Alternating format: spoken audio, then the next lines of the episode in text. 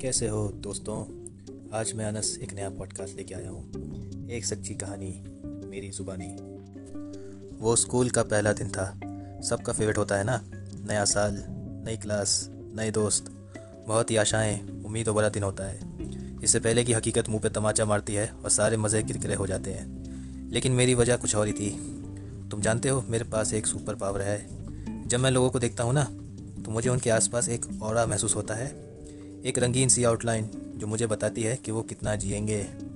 ज़्यादातर लोग जो मेरी एज के थे, उनका और ग्रीन कलर का था। हाँ उनके पास अभी बहुत टाइम है।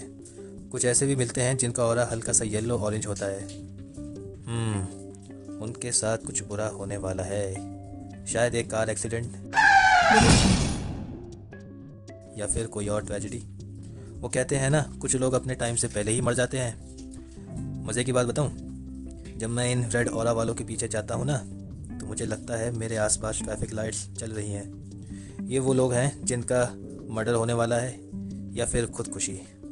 अजीब ही कैफियत है जब मुझे दिखता है कि उनके पास गिनती के कुछ और, और कुछ और दिन रह गए हैं। इसी ख्याल के साथ मैं क्लास में सबसे पहले आया था और लोगों का पीछा किया करता था। मेरा पहला क्लासमेट जो क्लास में आया था, वो लाल टिमटिमा रहा था।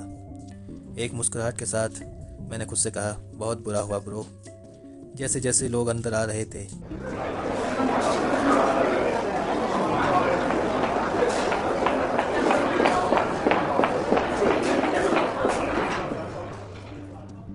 सब एक ही कलर में टिमटिमा रहे थे।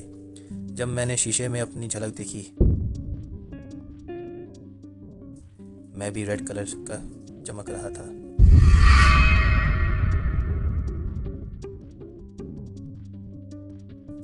मैं शौक में था। हिल भी नहीं सका।